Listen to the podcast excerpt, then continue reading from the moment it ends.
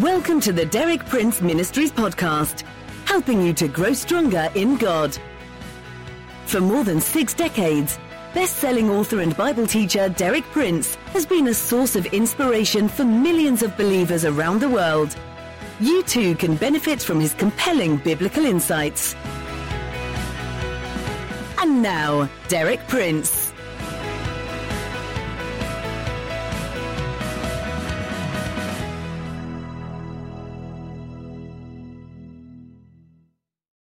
Yesterday I shared with you how God's Word can produce in you the greatest miracle that any human being can ever experience the new birth. I explained how God's Word is like a seed. When we receive this imperishable seed by faith into our hearts, the Holy Spirit brings forth out of that seed a completely new kind of life, a life that is like the seed out of which it comes imperishable, eternal, divine in fact, the very life and nature of Jesus himself, who is the living Word of God. This leads us naturally to consider the next main effect which God's Word will produce in us. It will provide us with suitable spiritual nourishment to sustain and strengthen the new life that has come within us through the new birth. Wherever a living creature is born into the world, its first and most urgent need is suitable nourishment. Take the example of a human baby. That baby may come into life, into the world, just beautiful, perfect in every respect, a healthy baby. But if it doesn't quickly receive suitable nourishment, not merely will it not grow, it will actually die. And the kind of nourishment that a baby needs has to be suited to its stage of development. It starts with one kind of nourishment, then moves on to another, and finally all the way up to solid food. Well, the Word of God is like that. It is the nourishment that God has provided to sustain and strengthen the new life that comes in us through the new birth. Think how wonderful God's Word is in that respect. Not merely is it the seed that produces the new birth, but it's also the food that nourishes the life that comes through the new birth. And the food that God has provided through His Word is just like the kind of food the human baby needs. It's suited to each successive stage of our growth spiritually. Because the first stage with a baby is milk. And this God's Word provides. Yesterday, in speaking about the new birth, I quoted 1 Peter chapter 1, verse 23, where Peter says, You have been born again, not of seed which is perishable, but imperishable, that is, through the living and abiding Word of God. Just a couple of verses further on, in the beginning of the next chapter, 1 Peter chapter 2, verses 1 through 3, Peter goes on to deal with this question of the nourishment that this new life requires. And this is what he says Therefore, putting aside all malice, and all guile, and hypocrisy, and envy, and all slander, like newborn babes, long for the pure milk of the word. Notice that phrase long for the pure milk of the word, that by it you may grow in respect to salvation, if you have tasted the kindness of the Lord. I'm so glad that Peter uses the word taste there about God coming to us because when we taste something, we take it into us. It becomes part of us. We can see it, we could touch it, we could hear it, and it wouldn't become part of us. But when we taste something, it becomes part of us. And that's the way God wants to come into our lives.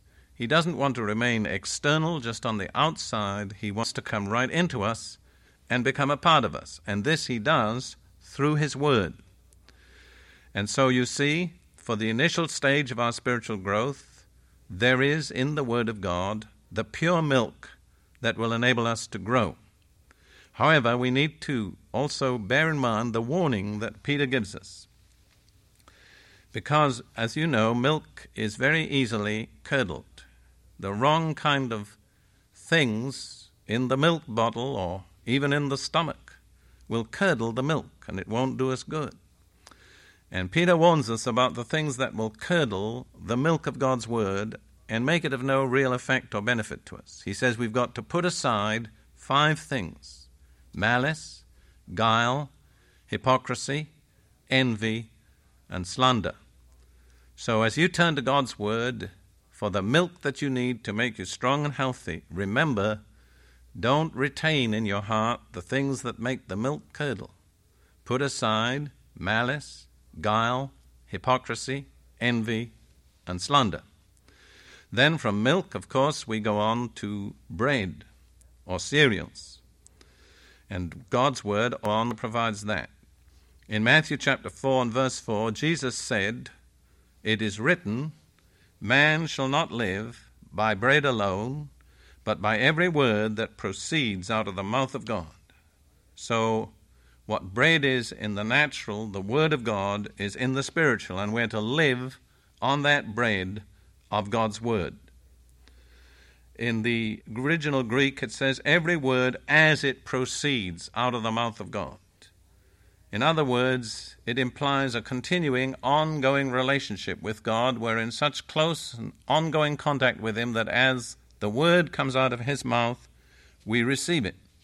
Bear in mind also that it says every word. That includes all Scripture.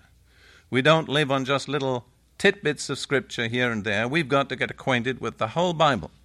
2 Timothy 3:16 says all scripture is inspired by God and profitable for teaching, for reproof, for correction, for training in righteousness. So bear that in mind if you're going to grow, you've got to get acquainted with your whole Bible. Not just the four gospels or one or two passages in the Psalms. You've got to get to find books like Zechariah and Ezekiel and Malachi. Find out where they are, find out what they say, and remember that in them is something that you need to make you the kind of Christian that you ought to be, to nourish you and strengthen you. I've spoken with you about God's Word as it provides both milk and bread, but of course that's not a total diet. Now I want to go on to what the Scripture tells us about the total diet, about solid food. We find this in Hebrews chapter 5 verses 12 through 14. For though by this time you ought to be teachers, you have need again for someone to teach you the elementary principles of the oracles of God, and you have come to need milk and not solid food. For everyone who partakes only of milk is not accustomed to the word of righteousness, for he is a babe. But solid food is for the mature, who because of practice have their senses trained to discern good and evil. Notice it's possible to be like these Christians to whom the writer of Hebrews was speaking, and he said, You ought to have grown up by now. You ought to be able to handle solid food. But the truth, and he said, is you're still living just like babies. You can only just take few little passages of Scripture here and there. You've never really matured. And in speaking about this, he describes the qualifications for maturing. He says, Solid food is for the mature who, because of practice, have their senses trained to discern good and evil. To grow up requires practice. You've got to train your spiritual senses. You've got to become perceptive. You've got to be able to recognize the difference between good and evil. There are some Christians that will say amen to any preacher who shouts loud enough. Some people consider that spirituality. But I don't say amen unless I agree with what the preacher is saying, unless it agrees with the Word of God. I've done my best to train my senses. I've practiced. I've lived in the Word of God for many, many years, so I'm not so easily fooled. I can say, by the grace of God, I don't just go on living on milk or even on bread, but I'm able to handle the solid food of God's Word, not because I'm somebody special, but because I've met God's requirements. I've practiced. I've trained my senses. I've lived in the Scripture and walked in the Scripture and studied it and prayed over it and shared it with others, and it's become solid food in me. Now there's an alternative. Alas, it's a very tragic alternative. Sometimes a little baby is born into the world and we say, How beautiful, how pretty, we love its infant ways, we love its little coos and gurgles. We don't expect it to be able to speak or to make intelligent decisions or to handle life's issues.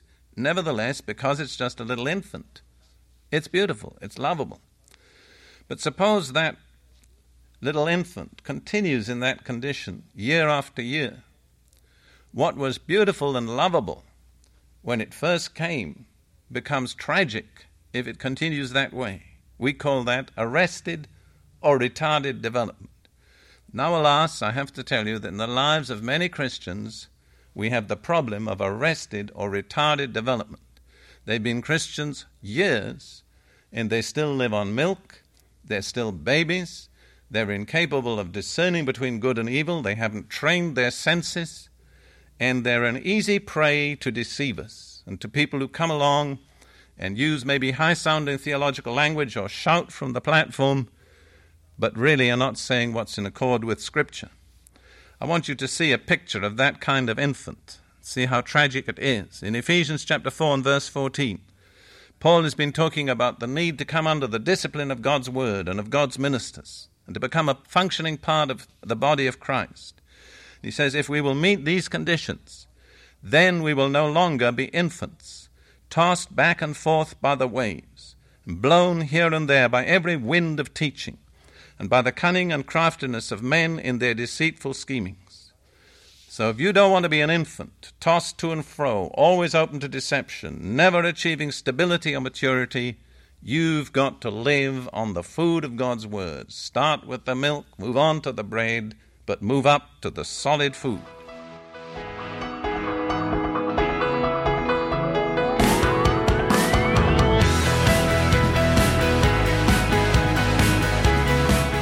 Thank you for listening. For more inspiring teaching, visit our website at dpmuk.org forward slash podcast. And like our page at facebook.com forward slash dpmuk to join our online community. Derek Prince. Teaching you can trust.